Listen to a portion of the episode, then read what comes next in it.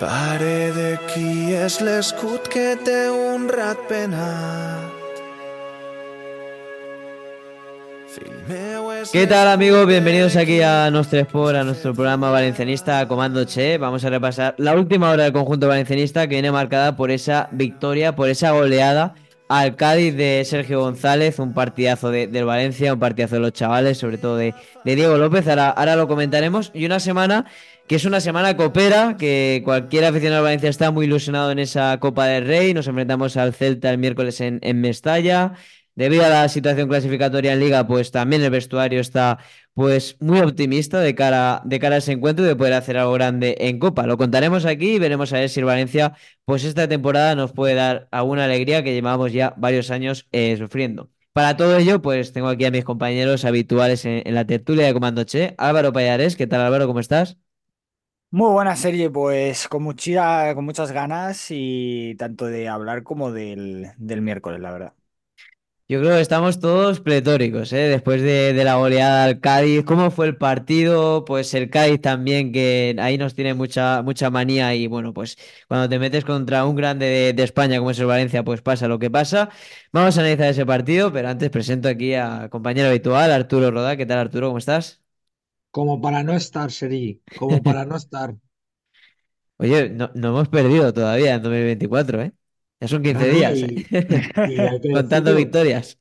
y hay que decirlo, hay, hay algún que otro jugador que le está ganando mi cariño y aprecio.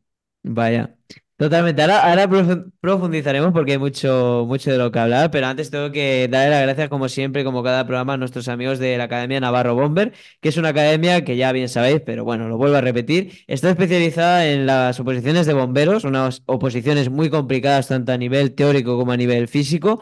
Ellos tienen un gran alto porcentaje de, de aprobados, así que os animo que si vuestro objetivo, vuestro deseo es ser bombero en la Comunidad Valenciana, pues os apuntéis. Os vamos a dejar sus enlaces a su página web, a sus redes sociales, en nuestras cuentas de Twitter, eh, Facebook, Evox también e Instagram para que le podáis echar un vistazo y para que os podáis apuntar a la Academia Navarro Bomber. Bueno, chicos, vamos a este Cádiz 1, Valencia 4. La verdad que el partido se puso de cara muy pronto con ese gol inicial de, Hugo Duro en el minuto 8 de, de encuentro. Es verdad que luego empata el Cádiz con una acción muy polémica, con ese penalti para mí totalmente inexistente de, de Pepelu, pero más allá de eso, luego en la segunda parte creo que el Valencia sabe muy bien jugar el partido, a las contras son letales para, para el Cádiz y acaba metiéndole el segundo con Diego López y luego ya en el descuento el tercero y el cuarto, pero creo que en todo momento dio la sensación, o por lo menos a mí me dio la sensación en la segunda parte de que el Valencia tenía totalmente controlado el partido ante un Cádiz que es verdad que parece ser que Sergio González, pues si no es su último partido, va a ser su penúltimo partido en el banquillo gaditano. Un Cádiz muy nervioso, pero ya te digo, creo que el Valencia estuvo controlando el partido y sabiendo cómo podía atacar y hacerle daño al, al Cádiz. Vuestra primera valoración general. Empiezo por Álvaro, va. Bueno, pues golpe encima de la mesa. Lo comentábamos en la previa, era un partido para demostrar si estábamos satisfechos con lo que ya llevábamos conseguido, sobre todo en tema de, de distancia con el descenso, o si este equipo tenía hambre y quería ser ambicioso, ¿no? Y creo que ha demostrado ya durante toda la temporada, pero creo que en este partido demostró una vez más que, es ambicioso, que tiene hambre, que, que va por todas y que lucha cada balón. Y luego también un partido en el que tras ese empate que has comentado tú y que ahora analizaremos la, la jugada, pues quizás el equipo se podría haber, pues mentalmente, ¿no? Un poco haberse nublado, por así decirlo, pero todo lo contrario, en la segunda parte demostró que es mucho mejor equipo que el Cádiz, demostró que, que está en mucha, mucha mejor forma y terminó goleando al, al Cádiz, sumando tres puntos más que ya no te alejan más del descenso. Para mí ya no son tres puntos que te alejan del descenso, sino que son tres puntos que te acercan todavía más a los puestos de arriba después de los resultados que han habido esta jornada y sobre todo una victoria que te da moral, que te da energías para ese compromiso copero en donde a partir de ya la gente está pensando ya en ese partido ante el Celta. Así que un partido que para mí demuestra que este equipo quiere, que este equipo sobre todo puede y que este equipo tiene mucho hambre y Baraja es sin duda el mejor maestro para ellos. Hmm. Decíamos, ¿no? En el último programa que el Valencia tenía que aprovechar esa debilidad del Cádiz y dar un golpe encima de la mesa, como tú, como tú muy bien has dicho, Álvaro, y lo hizo. Y, y de qué manera, y la verdad que ha sacado el nombre de Baraja, ahora nos centraremos en, el Pipo, porque el trabajo que está haciendo es impresionante, como tiene a los chavales todos súper comprometidos.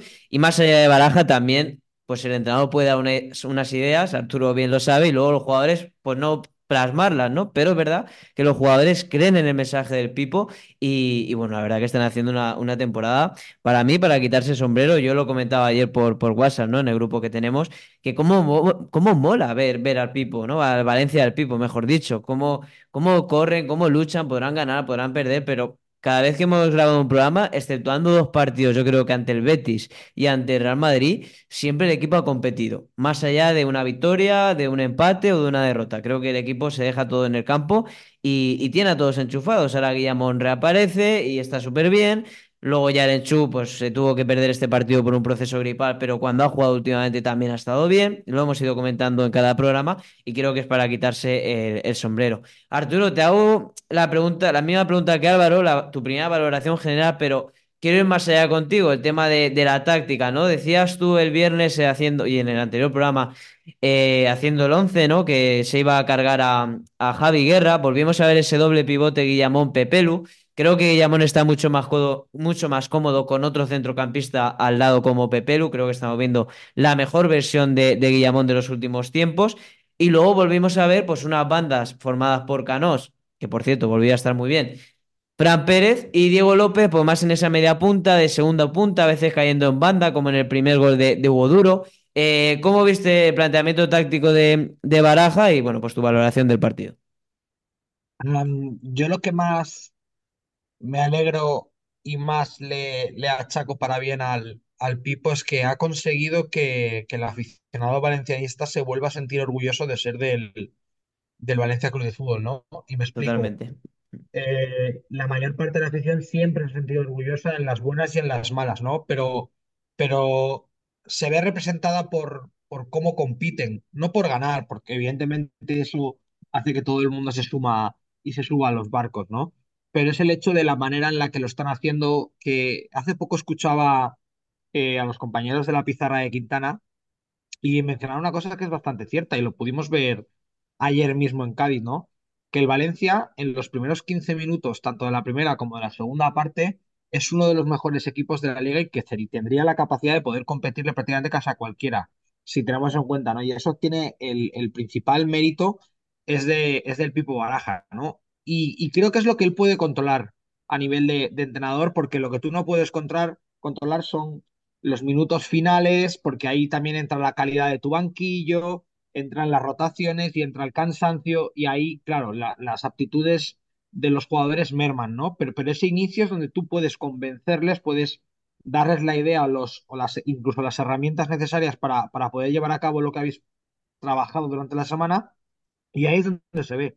Y ahí incluso donde, donde puedes orientar el, el partido hacia donde tú lo quieres llevar, ¿no? Y eso, la verdad es que lo he venido observando las, las últimas semanas, desde que escuché ese, ese comentario y terminé de darme cuenta ayer, ¿no? El, bueno, el partido del otro día contra el, contra. Am, dicho esto, creo que, y me da pena porque creo que el Valencia tendría que tener más, hay que darle más herramientas al, al Pipo. Creo que se lo está ganando con creces, pero claro, también es- lo que hace es reforzar el mensaje de, de, por desgracia, de, aquellos que están eh, llevando a la plantilla a estos, a estos niveles, ¿no? Si con esto lo estás consiguiendo, ¿para qué quieres algo más, ¿no? O te seguimos dando chavales de la cantera y mira lo que estás, lo que estás consiguiendo, ¿no? Pero, pero creo que lo más importante es que ha conseguido que nos volvamos a sentir orgullosos de defender y de hablar y de consumir contenido del, del Valencia Club de Fútbol. Y eso hay que recordar que venimos de una época ya no solo eh, el año pasado con, con la posibilidad real del, del descenso, ¿no? Pero, pero también ves a Canós que, que, ha recuperado, o que ha recuperado, ¿no? Que está mostrando una versión que aporta al Valencia Club de Fútbol, ¿no? Guillamón, ahora todos podemos decir que, hostia, pues tiene cierta lógica que si le pones a un tío que es un bregador al lado, no tiene que centrarse tanto en su faceta de, recuperador, en su faceta de, ser el hombre ancla, sino que puede incluso sus virtudes sacarlas a relucir, ¿no? Pero, pero es cierto, algo que era algo que se podía intuir, pero eso lleva trabajo. Eso no es simplemente decirle a Pepe Lu, tú, tú robas y que Guillamón eh, tenga otro tipo de, rol, ¿no? No, eso es trabajo de, campo, ¿no? Luego Diego López, está, el partido de ayer de Diego López es, es, es, la pura definición de lo que es Diego López, ¿no? Es, es descaro, es ir hacia adelante, es, es incluso polivalencia de, de múltiples eh, posiciones en el campo y rendir en cada una de ellas. Y esto es culpa del Pipo. Hasta Fulquier ayer pareció un futbolista de primera división, ¿no? Y esas cosas pues cosas, el, el, único mérito al que hay que decírselo es al Pipo Baraja, y yo no me canso de decirlo, yo fui una de las personas muy, muy escépticas a la hora de su llegada a, a, a, Valencia, y no es que me haya callado la boca, sino que creo que se merece eh, tener muchas más herramientas, incluso te digo más, se merece que cuando vengan, que han venido, pero que seguirán viniendo mal dadas, sigamos apoyando y dándole tiempo al, Pipo Baraja. Veremos a ver si dan herramientas, porque también ha sido unas noticias de, del fin de semana, ¿no? Esa visita de, Corona, Ramón Sánchez Pijuán, evidentemente para reunirse con, con Rafa Mir. Eh, de lo que tú comentabas, eh, Arturo, quería matizar eh, algunas, bueno, matizar no, o sea, añadir algunas cosas. Creo que lo que has dicho de, iniciar bien los partidos es una de las cosas que siempre Baraja lo ha repetido constantemente desde que comenzó la, temporada y creo que lo está consiguiendo. Es que el Valencia Mira, me voy a, ver las estadísticas bien para analizar ese dato. ¿Cuántas veces el Valencia ha metido esta temporada en los primeros 15-20 minutos? Son muchísimos partidos, muchísimos. Y creo que eso es porque el Valencia busca desde el inicio eh, portería rival y si da la casualidad, como está ocurriendo en los últimos partidos, de que consigue meter rápido, el partido ya se te pone muy de cara, ¿no? Y, y creo que ese mensaje, que es el que lanza Baraja al vestuario antes de los partidos, está calando y luego los jugadores lo están plasmando a, a la perfección, ¿no? Sin ir más, estoy ahora aquí con, con el móvil mirándolo. Este partido, minuto 8, ante sí. el Villarreal, en el 4, con, con ese gol de, de Yarenchuk. Eh, pero son muchos los partidos en los cuales el Valencia eh, comienza metiendo eh, muy pronto, ¿no? Y creo que eso es, es, importante y es verdad que esto sí que lo está sabiendo eh, focalizar Baraja. Luego también lo de Canós, o sea, bueno, el partido de Diego López es, una, es, es, para ponerlo esta, esta mañana en las escuelas, o sea, es un partido impresionante, impresionante. Y, y luego lo de Seri Canós también, que aquí siempre hemos dicho que le teníamos que dar paciencia pero porque sabíamos que no estaba bien físicamente, ¿no? Creo que ese parón en Navidades le ha venido muy bien con ese gol ante Rayo Vallecano, se ha puesto en forma y creo que ahora estamos viendo un Canós que está aportando muchísimo y que para mí ahora pues tiene que ser titular en este, en este Valencia. Eh, esta victoria Vamos luego a centrarnos en, nombres propios, porque a mí también me gustaría centrarme, pues, por ejemplo, en Jesús Vázquez, ¿no?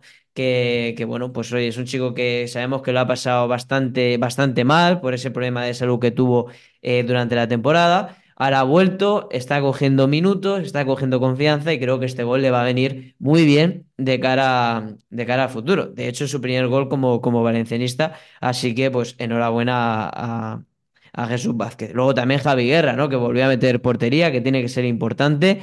Ahora comentaremos en nombres propios, pero vamos a la, a la polémica de, del penalti y de la no expulsión a Luis Hernández. Yo voy a ser ya claro de mi opinión y os doy paso. Eh, y luego hablamos también de, del audio del bar, que lo pondré aquí y, valoráis. Yo, para mí, el penalti es un penalti que es verdad que se está pitando, es un penalti que se pita ahora. A mí me parece impresionante que se pite eso. O sea, me parece eh, que se está encargando el fútbol.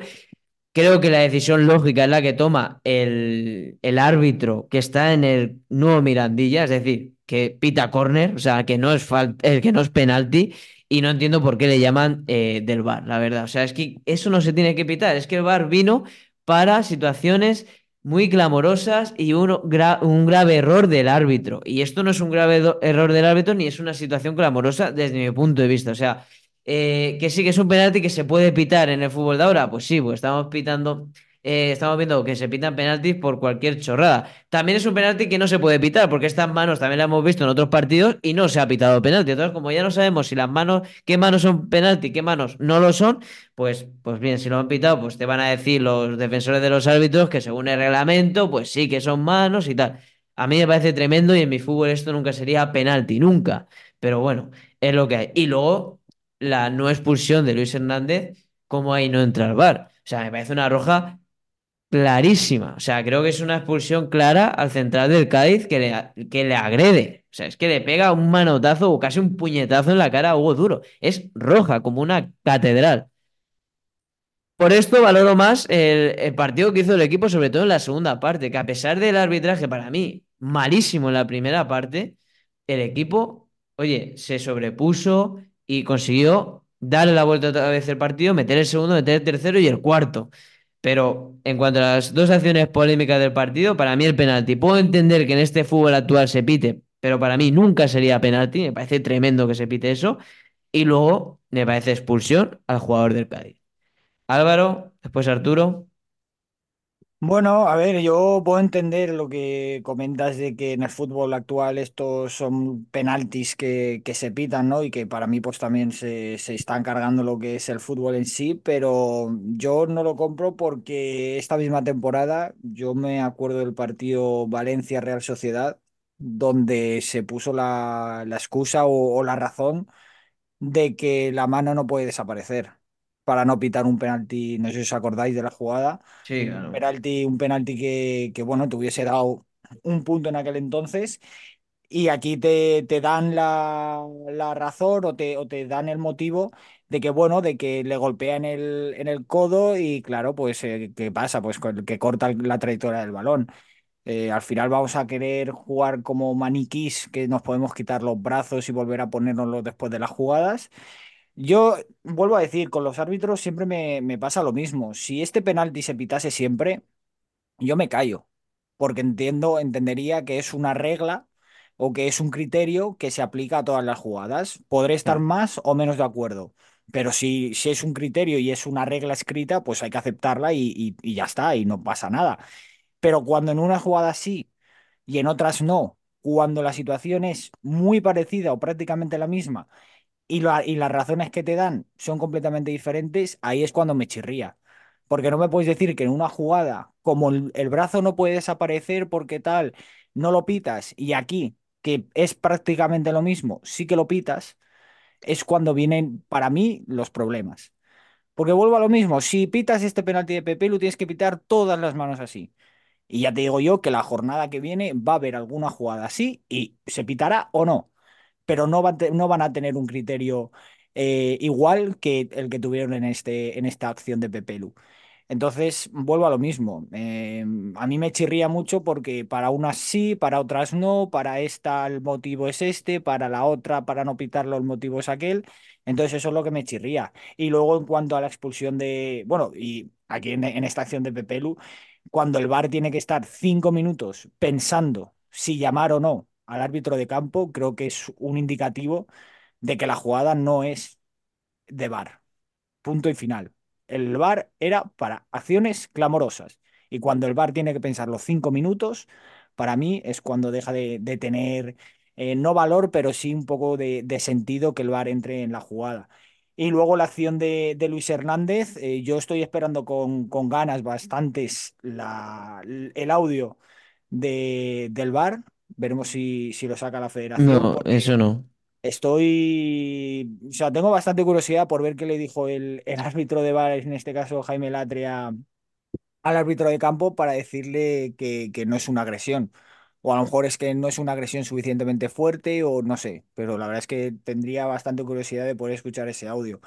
Para mí es una acción que es que es una, no, no mira el balón, le pega un, un codazo casi en el cuello a Hugo Duro que va a hacer daño. Entonces, eh, para mí es una expulsión clarísima. Y volvemos a lo mismo, 20 minutos antes te entran a revisar esa, esa mano, pero no te entran a revisar esa agresión.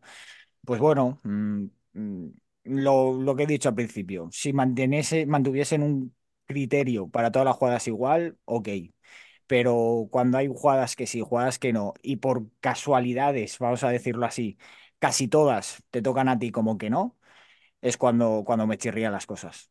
Mm, Totalmente, si es que a mí lo que me, lo que me cabrea es eso también, la, la disparidad de criterios, ¿no? Una cosa es, es penalti o falta o roja y otras cosas que es lo mismo en otras jornadas, no se pita. Entonces, es que eso es lo que, lo que a uno le cabrea. Yo creo que respecto a la roja a Luis Hernández, es que solo hay que ver la reacción de Sergio. Sergio lleva las manos a la cara diciendo, pero ¿qué haces? O sea, se te ha ido la cabeza, ¿no? Y, y es que me cuadra perfectamente de que se le vaya la cabeza, porque Duro sabemos que es un, es un delantero ahí, pues, que siempre que eres defensa de ese tipo de delanteros te pone muy nervioso porque no para ahí de, presionarte, de, pegarte la patadita. Típico delantero que, así tiene que ser, Hugo Duro, ¿eh? Eh, pero al defensa le pone, le saca de quicio y la situación está como estaba en el, en el Cádiz y se le fue la cabeza, pero es una, para mí es una posición eh, clarísima. Respecto al audio, ese audio no lo vas a, escuchar, Álvaro, porque lo- solo se van a escuchar cuando el, el colegiado del encuentro va a la pantalla del bar a ver la jugada repetida. O sea, esta, en esta ocasión no fue así y por tanto, pues nos, nunca oiremos esa, esa conversación que sí, que deberíamos escucharla porque decide que no es eh, agresión, pero no, no va a ser el caso. Arturo, ¿tú respecto a estas eh, jugadas polémicas? Mm, a ver, con el tema del penalti tengo, tengo dis- disparidad de opiniones en mí mismo porque puedo entender que lo piten hoy en día, pero entiendo también lo que dice Álvaro de que hay otros penaltis, otras manos, que no. También es verdad que ahí entra en juego lo que, eh, como cada árbitro interprete, interprete los reglamentos, ¿no? Es cierto que yo veo, veo a Pepe Lu que, que las manos las acaba separando, pero es cierto que yo creo que él intenta protegerse el estómago, pero como él está saltando hacia atrás, el, el gesto parece que, pero sí que es verdad que yo veo que baja, baja. O sea, lo, lo que es las, los brazos los tiene pegados, los intenta tener pegados, pero sí que veo una cierta orientación, una inclinación hacia abajo, por tanto, que es verdad que hacia donde va la trayectoria del balón, pero que también es cierto que va hacia su estómago. Entonces, ahí podemos centrar la voluntariedad o no, pero que al final creo que la voluntariedad es algo que se, se elimina en este tipo de cosas, ¿no? Yo puedo entender que, que, que penalti, pero claro, también tengo que entender por qué no sé, quiero entender que se tendría que haber pitado eh, aquel penalti con, contra la Real Sociedad, ¿no? Eh, pero bueno. Luego, lo que me parece mucho más fragante, pero muchísimo más y más grave, es el, el tema de lo de la expulsión de, de, de Luis Hernández, ¿no? O sea, es que a cada repetición se ve como el tío lo único que quiere es ir a por el jugador a- a agredirle en todo momento, ¿no? Y, y es algo que me sorprende y no consigo entender cómo narices no se llama, porque eso sí que es un error de ver que el árbitro sacó una tarjeta amarilla y decir, no, no, no, no, míralo, porque en ningún momento el jugador eh, va en busca de la pelota, sino que va por el rival a derribarlo, incluso con agresión, que es eh, codo, puñetazo a, a la cara, ¿no? Entonces, creo que eso es lo más, lo más grave que, que pasó ayer en el partido, ¿no? Y además, un jugador que luego eh, creaba ocasiones de peligro con sus, con sus saques de banda, ¿no? O sea, creo que es algo a tener en cuenta, ¿no? Y, a ver, también es cierto que con respecto a lo del penalti, luego escuchas a Fali, que es un jugador que, que, que está en el fútbol profesional y que también su- supuestamente tiene que saberse el, el, libreto de, de- los árbitros de, de pe a pa y, él mismo no entiende que se haya pitado penalti, ¿no? Entonces, al final dices, ¿qué, qué ha pasado, no? Pero bueno, creo que la principal, la principal falla que tuvo, que tuvo el árbitro fue, fue esa no expulsión de, de Luis Hernández y todo el colectivo arbitral que para mí ayer falló en, en Cádiz. Hmm. En verdad que no lo había comentado, pero el Fali reconoce, ¿no? Que, que no es penalti para, para él. Yo es que ya te digo, respecto al penalti, pues eh, es que es lo que hemos comentado ya, para qué repetir, ¿no? Sino que, oye, pues ¿se puede pitar en este fútbol de ahora? Pues sí, porque hay penaltis como el de Pepelu que se han pitado, pero es que hay otras jugadas como la de Pepelu que no se han pitado, entonces ahí es donde viene el cabreo, ¿no? Y como ha dicho Álvaro, si se pita una, que se pitan todas, y si no se pita una, pues que no se pite ninguna. Pero eh, creo que este va a ser debate semana tras semana. Y seguro que el Valencia, dentro de, de algún partido o una semana, pues también estará involucrado en otra jugada, en otra jugada igual. Sí que de ese archivo de, del VAR, de, del audio, ¿no? De entre Jaime Latre, que estaba en el BOR, y Díaz de Mera, que estaba en el, en el nuevo Mirandilla, en el partido. eh, se ha sacado a la luz, lo ha sacado a la luz la Federación eh, Española de Fútbol. Vamos a escucharlo y, y yo sí que quería comentar algo sobre este, sobre este audio, ¿vale? Voy a, voy a ponerlo. Vente a verla, vente a verla. Te voy a poner la cámara reverse, que vas a ver que las manos al principio estaban recogidas, pero luego hace un gesto hacia afuera abrirlas. Hace un poco un gesto hacia afuera y le pegan el en la mano más abierta, ¿vale? Ocupa un espacio ahí. Aunque al principio partían de recogidas, luego las abre un poco hacia afuera, ¿vale? A ver. Es, vas a ver ahora la foto y vas a ver, y ahora te la voy a poner en dinámica, le pega en el brazo izquierdo. Vas a ver cómo el brazo izquierdo ocupa un poco de... Vale, Santi, lo que va yo. Cuando viene el balón, él mueve todo en- para golpear con su codo en la mano. Hoy, Eso es, y sin tarjeta, ¿vale? eso es, correcto. Abre un poco y ocupa espacio ahí al final, como ves. Y el veredicto es que después del bar Bueno, ahí pita el penalti. Yo sí que quería comentar de este, de este audio porque han salido otros, ¿no? Por ejemplo, hay uno de- del Leganés. eh, creo que en el Leganés hay como dos, dos acciones que se han sacado a la luz estos eh, audios entre el árbitro y el que está en la sala BOR. Mm, De este, comparado con los otros, en el del Valencia, eh, Latre, que es el que está en la sala BOR, en el que está en el bar mm, le, como que le está induciendo lo que tiene que pitar. Est- Él está diciendo, o sea, yo considero que el árbitro que está en el bar tiene que ponerle las imágenes y el árbitro que está en el estadio es el que tiene que interpretar. El del bar solo tiene que poner las imágenes y lo que ve él, por ejemplo, en este sentido, decirle, te voy a poner unas posibles manos de Pepelu cuando ha lanzado la falta Rubén Alcaraz. Le pone las imágenes y él que interprete. Pero tú le estás diciendo, ocupa un espacio, se ve como hace cu- cuando se gira, saca un poco las manos para cubrir y ocupar un espacio para golpear la pelota. Ostras, le estás diciendo lo que, lo que tiene que pitar. Le está diciendo que tiene que pitar penalti. O, o esa sensación me da a mí, porque yo lo comparo. No sé si habéis escuchado los otros audios. Yo he escuchado esta mañana eh, otros audios de otros partidos y simplemente el que está en el bar le dice, mira, te voy a poner, por ejemplo, hay un penalti al, a Nión y coge el árbitro del, del bar, le dice, te voy a poner unas imágenes por un posible penalti a Nión. Considero que cuando Nión va a despejar, el defensa le golpea y le pone las imágenes. A ver, ponme una imagen frontal. Toma, ponme una te pongo una fotografía para que veas que hay contacto. Vale. Vale, pues yo considero, y dice el que está en el césped, pues yo considero que es penalti sin, sin tarjeta amarilla. Vale, penalti sin tarjeta amarilla. Perfecto. Ya está.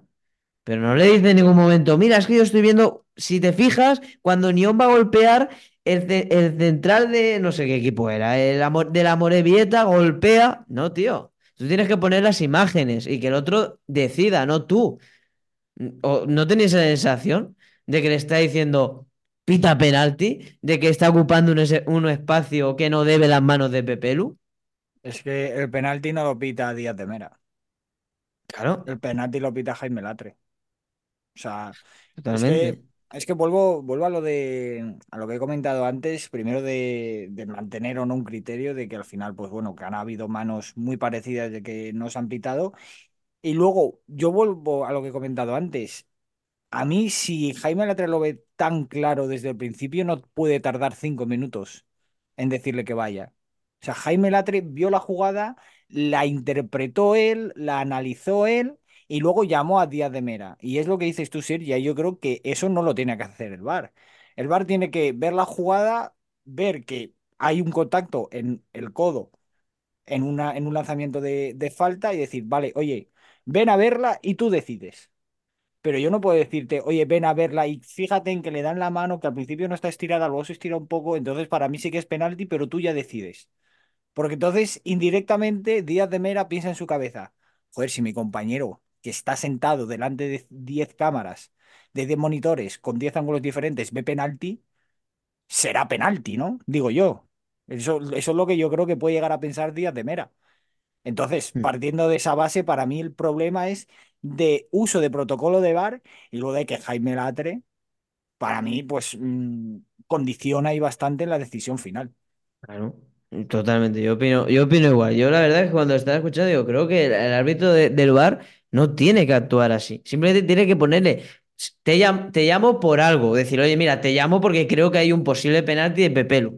Te callas, le pones las imágenes y que decida el otro. Pero es que fíjate que cuando gira ocupa un espacio, pero ¿cómo que fíjate? Si está viendo lo mismo que tú, ya se fijará él. Y luego, yo también digo otra cosa, que haya personalidad en el arbitraje, que si tú consideras que no es penalti, lo miras en el bar y si sigues considerando que no es penalti, no lo pites. Es que siempre que vamos al bar hay penalti o se pita lo que dice de por, por lo que le han llamado. Tía, un poco de personalidad, es que muy pocas veces dicen, no, no, es que no es penalti y no lo voy a pitar.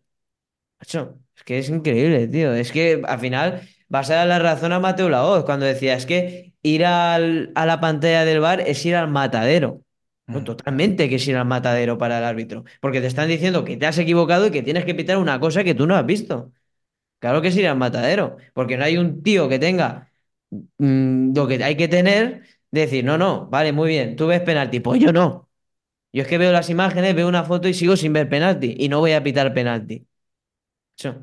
Pero es que al final te cabreas, porque es, es increíble. Y ya no solo esta jugada, ¿eh? que voy a repetir que se puede pitar penalti en el fútbol de hoy, de 2024. Se puede pitar. Pero hay multitud de ocasiones que el árbitro va y, y está viendo ahí imágenes, imágenes, imágenes, es porque no lo tienes claro. Y vas a pitarlo porque no le quieres llevar la contraria a un compañero tuyo. Hay miles de ocasiones que, que se, que se da eso, pero bueno. Sergi, Bueno, perdona, sí. eh, acuérdate, por lo que has, has comentado ahora, no siempre se ha pitado penalti cuando has ido a revisar al VAR. Y pongo un ejemplo y vuelvo a... Estoy muy repetitivo, pero vuelto, vuelvo a lo que he comentado antes. Valencia-Sevilla de la temporada pasada. No sé si os Mm. acordáis de la mano de Fernando dentro del área, Bueno, con bueno. 1 a 1 en el marcador, o, perdón, con 0 a 1 en el marcador. Una mano Sí. Que no es que estuviese pegada al cuerpo, que estaba eh, completamente separada del cuerpo, en un balón que iba hacia portería. Llamaron, en este caso, si no recuerdo mal, era a Del Cerro Grande, era el árbitro principal. Le llamaron, él fue al VAR y él decidió no pitar penalti. Vuelvo a lo de siempre. Si esos penaltis no se pitan, yo me como que no me piten ese. Pero después de pitarme este que me han pitado de Pepelu u otros que se han pitado, yo no puedo comprender cómo aquel no se pitó. Y aquel le llamaron al VAR, le enseñaron las imágenes y él dijo, "Uy, pues para mí no es penalti. Bueno, vale, para ti no es penalti, perfecto, pero entonces esto de Pepelu no puede serlo tampoco. Por eso vuelvo a lo mismo, el criterio, no hay ningún tipo de criterio entre los árbitros. No hay ningún tipo de criterio unificado. Y eso es lo que para mí convierte el VAR en una herramienta que podría ser espectacular en un problema más para el arbitraje. Para mí el VAR es un problema más, prácticamente. Y luego creo que el tema de que, pues al final la gente esté cabreada porque ve que unas cosas sí, unas cosas no, y es totalmente lógico, porque aquel penalti de Fernando le llaman para revisarlo y termina por no pitarlo, y en este no solo le llaman para revisarlo, sino que le incitan a pitarlo y lo termina pitando. Entonces, para mí eso es lo que cabrea a la gente. Yo siempre he dicho lo mismo, creo que es una herramienta fantástica que mejora el fútbol, porque creo que se ha repartido un poco más de justicia, pero la utilizan tanto que hacen utilizarla mal. Creo que se tiene que utilizar menos, de verdad. En en la Supercopa de España no lo han utilizado, no ha hecho falta, porque no ha habido ni una acción clarísima de un error clamoroso del árbitro. No lo utilices, no lo utilices. Es que, es, que me cabrea. Pero bueno, bueno, más allá, me da igual Díaz de Meras, Santiago Latre eh, o Jaime Latre, no sé cómo, ya me, me lío con el, con, con el Latre este, el cómico, no sé, no sé cómo, es, es Jaime Latre, ¿verdad? El, el, el Sí, árbitro. es el árbitro, Latre. sí, el, el cómico es. Carlos. Carlos, Carlos Latre, ¿verdad? Vale, pues no da ni una. Algún Santiago Latre habrá por ahí. Bueno, más allá de todo eso, victoria 1-4. Con esta victoria, el Valencia va octavo con 29 puntos. Está a dos puntos del Betis, que va séptimo, que podría dar plaza a Conference League. Y está a tres puntos de la Real Sociedad, que está sexta, marcando esa posición de, Europa League. Eh, es verdad que lo de descenso ya, vamos. O sea, el Valencia tendría que hacer una desastrosa eh, segunda vuelta a lo que queda de temporada para, para poder descender. O sea, yo creo que el equipo ya está mirando cuotas más altas, que si le darían herramientas a este equipo, ya lo hemos comentado muchas veces, seguro, seguro, seguro que estaría luchando por Europa y por qué no entrar perfectamente. Pero la verdad que ahora mismo estamos a dos puntos y se puede decir que Valencia está metido en la pomada de estar en, en Europa. Entonces, yo entiendo perfectamente y creo que es el mensaje correcto el que lanza el Pipo, decir, oye, vamos a ir partido a partido, no hay que hacer cábalas porque hacer cábalas nos va nos va a despistar. Creo que es el mensaje idóneo y el que tiene que, tener el entrenador del Valencia. Pero es un mensaje que se tiene que lanzar de puertas para afuera. De puertas para adentro, yo creo que el vestuario está diciendo, aquí estamos todos unidos. Yo la verdad que creo que el vestuario de Valencia, también por lo que me han contado, está súper unido, son una familia, son magníficos chavales. Y, la muestra lo tenemos, por ejemplo, en Yarenchuk, ¿no? Como un chico que viene de fútbol extranjero, ucraniano, que no lo ha pasado muy bien por también el tema de su país, con su familia los últimos años, que no se acopló al principio de temporada al equipo, ni a la ciudad, ni al fútbol español, como el Valencia, como este vestuario eh, ha intentado por todos lados que Yarenchuk se involucre y al final lo han acabado consiguiendo. Yo creo que eso es de valorar de un vestuario, ¿eh? Porque no siempre suele pasar que un vestuario sea tan limpio y sea tan sano en el fútbol de élite. Así que yo creo que dentro de ese vestuario eh, hay ilusión. Hay ilusión de unos jugadores que ven que le están saliendo las cosas, que confían en un entrenador y que, y que se pueden hacer cosas, cosas importantes. Obviamente este equipo no está para meterse en Champions, no está para pelear por, por títulos mm, como la Liga o la Champions o Europa League y tal, pero sí que está para poder, oye, pelear y, por qué no hacer cosas, cosas grandes. Hablando del objetivo, Arturo, te pregunto por ese mensaje que lanza Baraja, ¿te ves ilusionado de que hoy el Valencia hemos sido aquí bastante siempre escépticos, ¿no? Diciendo, no, Valencia está para mitad tabla, no creemos, no va a sufrir como el año pasado, pero no creo que le dé para, para Europa. Pero la realidad es que estás a dos puntos. Así que te pregunto por el objetivo. Am, el objetivo para mí, realista, eh, tiene que ser quedar entre los 10 primeros. Eh, además, el otro día eh, lo estaba hablando, bueno, otro día, ayer mismo, lo estaba hablando con, con mi padre, una sensación que tengo, que tengo últimamente con el equipo, ¿no? Eh, la suerte que tiene Mérito es que el Valencia tiene, tiene una gran cantera, ¿vale? Y me explico. El, el equipo tiene la capacidad de fabricar futbolistas que puedan competir en la primera división. No sin problemas, evidentemente, pero tiene la capacidad de darle las herramientas y, ajustar el nivel de los jugadores para que puedan rendir en el primer nivel del fútbol nacional. Y además también tiene la suerte de que tiene la capacidad de moldear a jugadores menos, pero a jugadores que puedan dar el nivel y la talla como para ser llamados a la élite absoluta que es la, la selección absoluta, ¿no? No- no valga la redundancia. ¿Por qué digo esto? Porque creo que, que la sensación es que el equipo, por ejemplo, el año que viene, ya tiene una plantilla, tiene una base que ya está con, con un año de experiencia, ¿no? Lo que me preocupa es que bajo ese prisma se van a seguir, por ejemplo, pues oye, pues Fran Pérez ya tiene ese año en la élite que le estábamos pidiendo para que se asentara en el fútbol español, pues nada, que su recambio sea Otorbi, ¿no? ¿Qué quiero decir con todo esto? A mí eso es lo que me preocupa y eso es lo que a mí me hace anclarme en que el objetivo tiene que ser quedarse entre los 10 primeros. ¿Por qué también entre los 10 primeros? Porque son también quienes más se llevan del pastel económico, ¿no? eh, una vez consigues ese objetivo, independientemente, independientemente tampoco, ¿no? Sino lo consigues a bien avanzada la, la liga y estás cerca de objetivos mayores, sí, pero creo que el objetivo es realista porque Fran Pérez lleva ya varios partidos que no está aportando tanto al equipo. Me, parece curiosa, ¿no? Porque antes era, era él el que aportaba y Canos el que prácticamente tenía un papel testimonial cada vez que salía y cuando salía. Y ahora Fran Pérez, pues por lo que sea, está teniendo un pico de rendimiento muy inferior. Muy inferior al que nos había mostrado, creo que sobre todo en el mes de octubre. En el mes de octubre creo que fue donde más se afianzó y parte de noviembre con esas convocatorias a la sub-21, ¿no?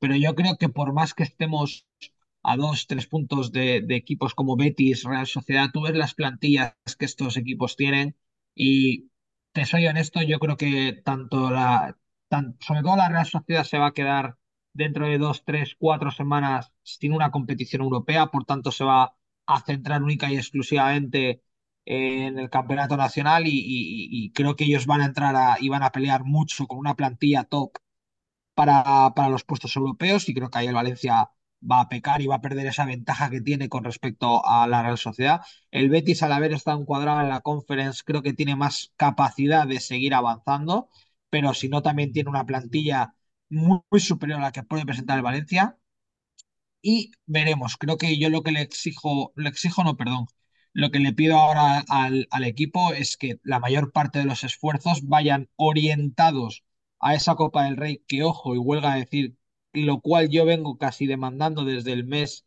de la primera vez que hicimos, que tuvimos la, la ronda de, de este año, la primera ronda que competimos, y creo que ese tiene que ser el objetivo. Creo que ahora toca centrarse dejarse llevar en la copa, pero dejarse llevar en plan con el buen sentido y, seguir compitiendo en liga, ¿no? Creo que además no renuncian a, nada, pero no se le puede como objetivo plantear al Pipo eh, llegar a Europa, mm, no lo vería justo. Además, justamente esa, esa pregunta la respondió ayer en, en el post de Dazón con, con Miguel Ángel Quintana y lo decía, dice, le decía Quintana, no te voy a preguntar por Europa, pero igual la semana que viene sí, él dijo, yo estoy muy tranquilo con ese tema.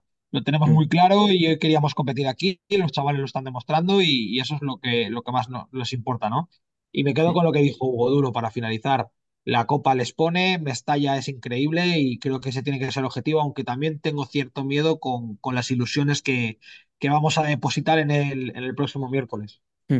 Ahora vamos a, ese partido. Álvaro, el objetivo, mm, hemos hablado antes de empezar el programa, que lo ha dicho ya Arturo, ¿no? Que Real Sociedad y Betis pues tienen esas, esas competiciones europeas que tal vez le puedan perjudicar de cara, de cara a la liga.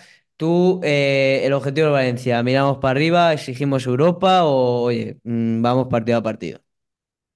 Pues sinceramente yo creo que el objetivo que, mm, que tiene el Valencia y sobre todo Baraja, que es como el, capitán de este barco, es primero mantener la calma, porque sí que es verdad que estamos todos, y creo que, con motivos, pues un poco eh, eufóricos después de, de una situación en la que no nos esperábamos estar a estas alturas de temporada. Y digo controlar la situación en el sentido de, es verdad que tienes ahora estos octavos de copa si terminas pasando a, la siguiente ronda, pues controlar la euforia en el sentido de, vale, estamos octavos, 29 puntos eh, en la siguiente ronda de Copa del Rey, pero la plantilla sigue siendo la que es. Y tienes dos, tres problemas con jugadores importantes y la plantilla se te vuelve a quedar eh, totalmente hablando rápido en bragas. Entonces creo que hay que ser muy, muy cautelosos, hay que tener mucha paciencia. Sí que es verdad que a mí se me hace muy difícil no querer pensar en mirar más allá de quedar entre los 10 primeros, que ta- también creo que es un objetivo que pues a principio de temporada pues quizás todos hubiésemos estado más o menos de acuerdo en, en- firmarlo, pero ahora mismo se me hace muy difícil no pensar en querer eh, llegar más arriba y pelear por esos puestos europeos, pero creo que la misión que tiene Baraja para mí ahora lo más difícil es mantener la calma, que los jugadores se tranquilicen, que vayan partido a partido, que primero está el Celta, que luego está el Athletic y que luego vendrá el que vendrá. Pero ahora mismo, en la jornada 20 Creo que lo más difícil que tiene Baraja es saber controlar la situación de cierta euforia que pueda haber tanto en la gente como incluso a lo mejor en los propios jugadores. Si me dices que la jornada veintiocho treinta Estamos en esta situación, el objetivo tiene que ser Europa, clarísimamente, pero Sí. hay que llegar a esa jornada. Entonces creo que si, y sinceramente creo que si este equipo llega tal cual está ahora a nivel mental, a nivel físico y a nivel de confianza a la jornada 30, va a llegar en esa lucha por Europa. Y ahí sí que hablaremos de objetivo Europa. Pero ahora mismo creo que lo que tiene que hacer y lo más difícil para Baraja es controlar la situación de cierta euforia que pueda haber y ser conscientes de que la plantilla sigue siendo la que es, aunque yo estoy súper orgulloso de los jugadores, pero por desgracia es lo corta que es y en cualquier momento se te puede venir abajo por temas sobre todo de lesiones. Entonces creo que hay que ser conscientes de lo difícil que es que estemos en, esta situación, que hay que valorarlo, pero que sobre todo hay que ser conscientes de que estamos en la jornada 20 y que todavía queda mucho por delante. Hmm. Bueno, estoy muy de acuerdo con, con vosotros. Yo me repito y quiero me repetir semana tras semana hasta final de temporada. Creo que hay que ser realistas, pero no conformistas. Es decir, creo que el objetivo de Valencia tiene que ser eh, conseguir la permanencia, pero una vez se consiga los puntos necesarios ya estás en el camino para, para conseguirlo y lo vas a hacer, eh, oye, mm, cada vez que sales a tener un juego con este escudo en el pecho, tienes que salir a ganar. Y, y creo que ese es el mensaje que tiene que haber, partido a partido, Celta, Athletic Club y los partidos que vengan posteriormente. Así que eh, queda muchísimo, aún es pronto, no hay que exigir ir a Europa, sino que hay que jugar partido a partido y exigir ganar cada partido porque es lo que se le tiene que exigir a, un jugador de, del Valencia Club de Fútbol. Eh, de este partido sí que quería comentar una cosita, simplemente es que Paulista y Gaya se tuvieron que retirar por molestias, ya eh, Baraja en la rueda de prensa posterior al partido fue bastante optimista de cara a que pudiesen estar este miércoles en Mestalla ante el Celta en la, Copa del Rey. Hoy ya han entrenado con, el resto de titulares, así que eh, Paulista ya que por suerte no hay ninguna lesión, no van a pasar pruebas médicas y, bueno, simplemente pues sobrecargas o molestias musculares que decidieron el cuerpo técnico cambiar a estos futbolistas antes de que se pudieran eh, romper porque sí que había riesgo de, de, lesión si seguían jugando el, el encuentro. Así que buenas noticias. También una buena noticia que Yarenchuk hoy ya ha entrenado, no con el grupo, sino eh, aparte. Yo creo que es un poquito, está aún con, con, un proceso gripal para que no caigan más compañeros, así que eh, parece ser que ya está recuperado, no pudo jugar ayer, pero sí que podrá estar el, el miércoles en, en, Mestalla. Vamos a ese partido, al, al Valencia Celta, Copa del Rey, octavos de final. Yo creo que hay muchísima ilusión, ya no solo en la, en la afición, sino en, en el vestuario, ¿no? Por hacer bueno, creo que ha sido un sorteo benévolo, porque, oye, podemos perder perfectamente, pero creo que jugar en Mestalla ante un Celta que está metido en, la lucha por no descender, pues creo que ha sido favorable, creo que hay que estar contentos con el sorteo. Luego hay que ganar, obviamente, pero a priori, pues parece ser que el Valencia tiene cartel de, de favorito. Os repaso los octavos de final, todas las eliminatorias y vamos con ese Valencia Celta.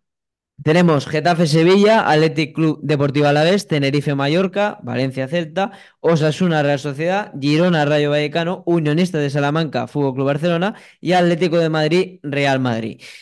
Valencia Celta, miércoles a las 8 de la tarde en Mestalla. La curva de, Mestalla pues ha, puesto un tuit, ¿no? Animando a la gente a que lleve pues sus banderas, su bufanda, lleve papelitos de crear un ambiente copero que tanto gusta eh, a Mestalla. Eh, yo soy optimista, creo que el Valencia viene en una muy buena dinámica, en una muy buena inercia y creo que delante de su gente eh, va a conseguir pasar. ¿Puede perder? Pues sí, puede perder, pero creo que si tengo que apostar por un resultado, creo que el Valencia eh, va a ganar el partido ante el Celta. Os hago tres preguntas y ya acabamos el programa, que tampoco lo podemos hacer mucho más, más largo, vamos a ir rapidito. Empiezo por Álvaro, luego por Arturo. Las tres preguntas es, ¿eres optimista?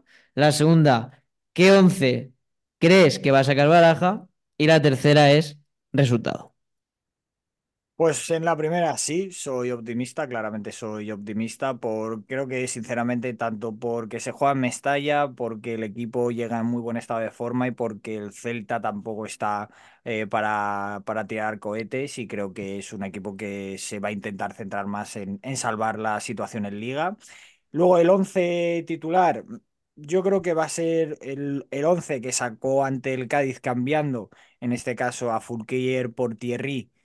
No sé, yo me acuerdo la, la, semana pasada que sí que dije que Javi Guerra sería titular ante el Celta, pero el rendimiento de, de Guillamón a mí me está sorprendiendo para bien y no tengo del todo claro que, que vaya a, a, ser titular Javi Guerra, así que voy a, apostar porque va a seguir ese doble pivote de Pepe Lu Guillamón. Eh, luego de enganche creo que va a volver a poner eh, la, misma delantera que ante el Cádiz, va a ser Hugo Duro en punta, una banda para Canós, otra para Fran Pérez y Diego López de, medio enganche, porque Yaremchuk es verdad que, que parece que, que se recupera de ese proceso gripal, pero no sé si como para ser titular ante, ante el Celta. Y luego resultado mmm, 2-0 para el Valencia.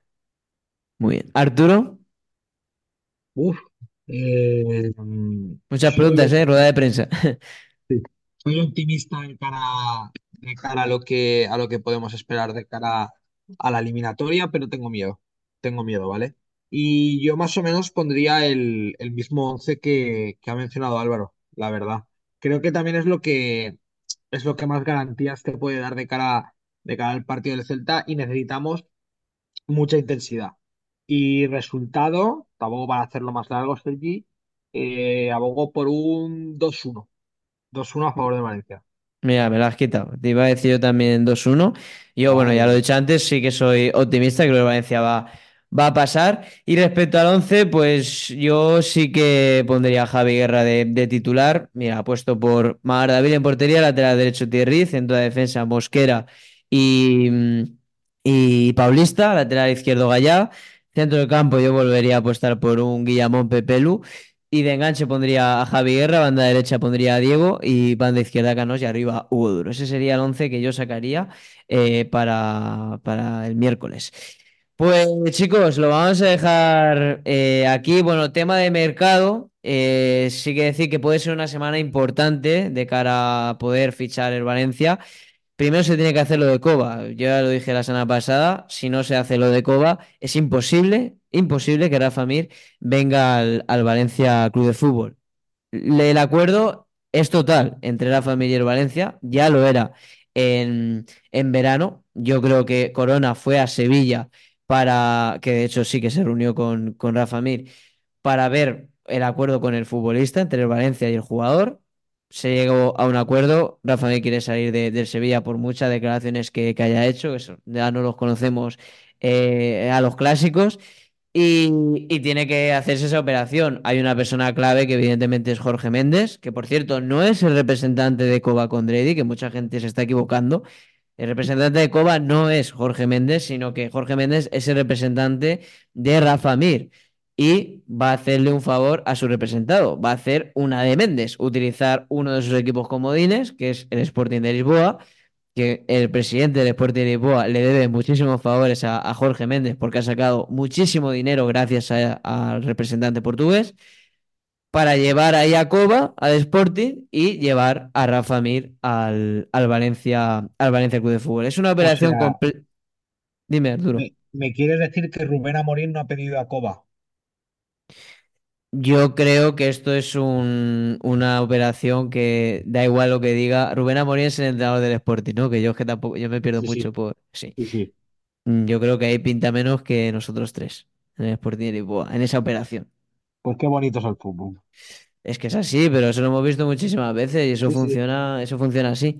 Y pasó con Thierry, pasó con Thierry, con el Sporting de Lisboa, que necesitaba un favor el Sporting de Lisboa, el Valencia fichó a Thierry de, de allí, pedido por, por Marcelino, pedido por Marcelino, pero eh, esto sucede, esto sucede. Y Coba al final, enti- entiendes que Rubén Amorín no pida a Coba, ¿no? Eh, ¿Cuántos partidos Sí. ha jugado Coba eh, esta temporada?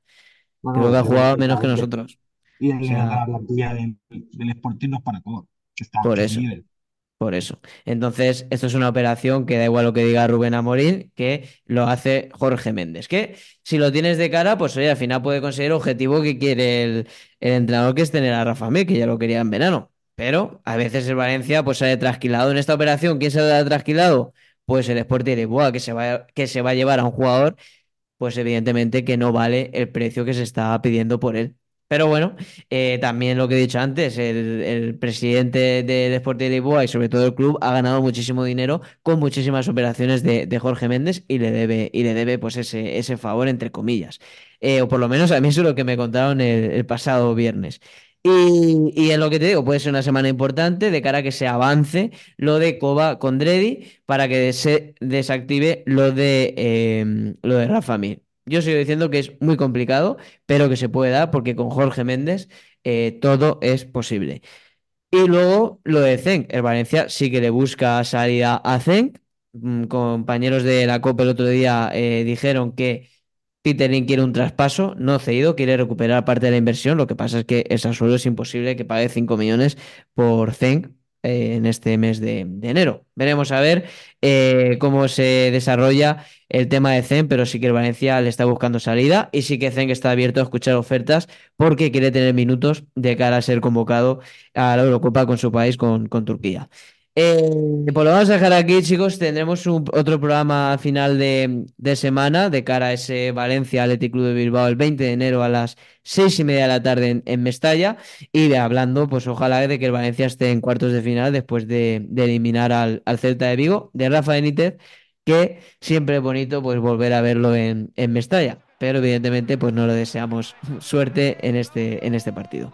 Bueno, chicos, lo vamos a dejar aquí. Álvaro, Arturo, muchísimas gracias por pasaros otro programa más y nada, nos vemos pues el jueves analizando ese Valencia Celta si, si tenéis hueco y podéis, podéis pasaros. Hasta luego y Amun Valencia. Amunt. Chao.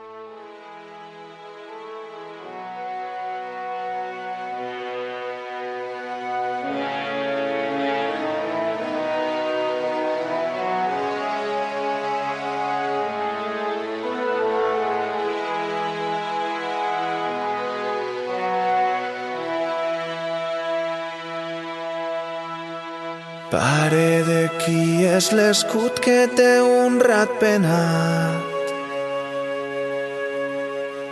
Fill meu és l'escut de l'equip que ens ha fet volar alt. Amunt, ben amunt, tan amunt com pot